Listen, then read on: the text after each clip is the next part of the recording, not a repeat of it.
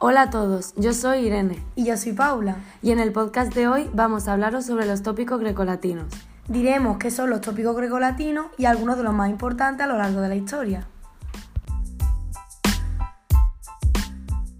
Los tópicos grecolatinos han existido siempre, pero el Renacimiento es la época histórica en la que se difunden con mayor fuerza, pues fue un periodo de plenitud cultural en el que el arte y la cultura se alejaron del teocentrismo que dominó la Edad Media, para adoptar un enfoque antropocentrista.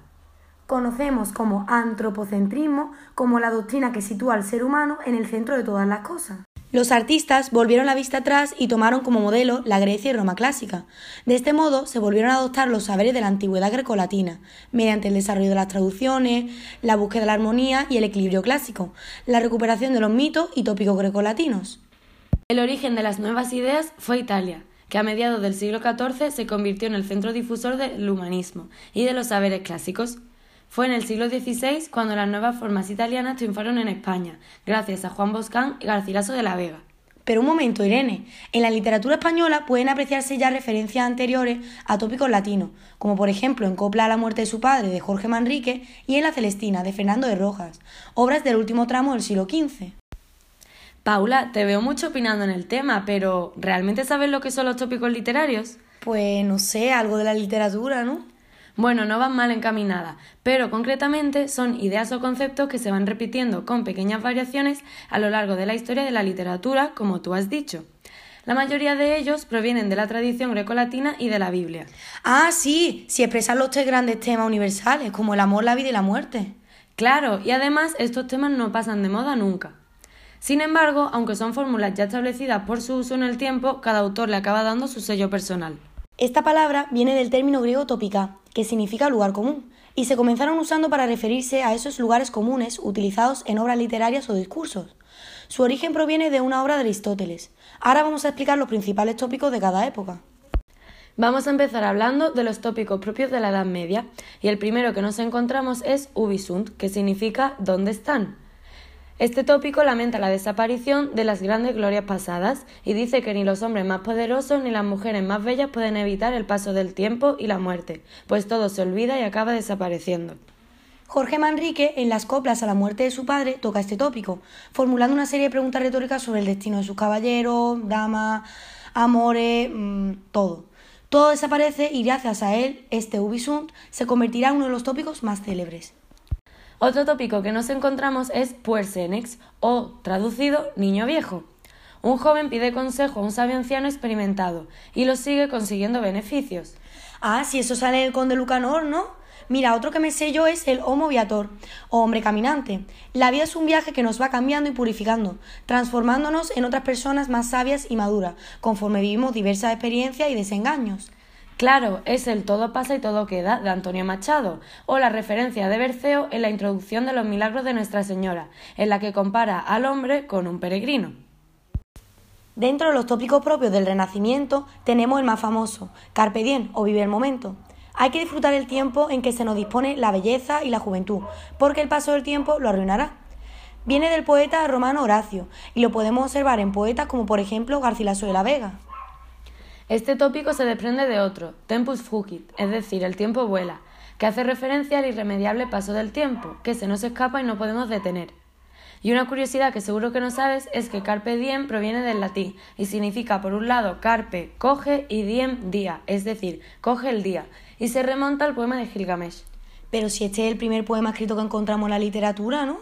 Efectivamente, pues aquí ya había tópicos literarios.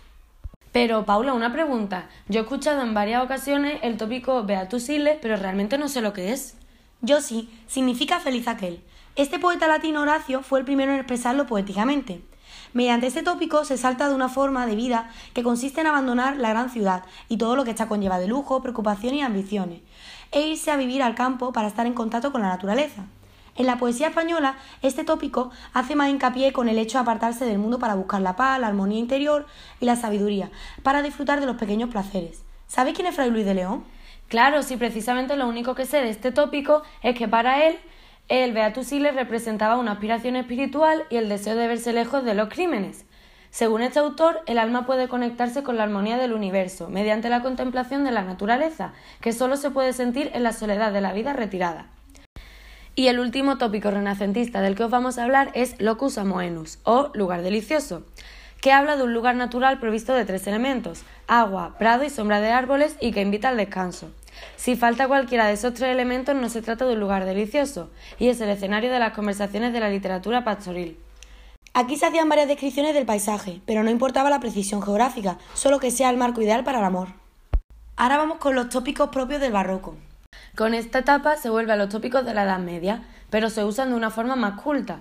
Se deja el optimismo del Renacimiento y se vuelve al pesimismo medieval. El primero es Homo homini lupus, que significa el hombre es un lobo para el hombre. El hombre no es bueno con los demás, sino que se aprovecha de ellos. Y memento mori, que significa recuerda que has de morir.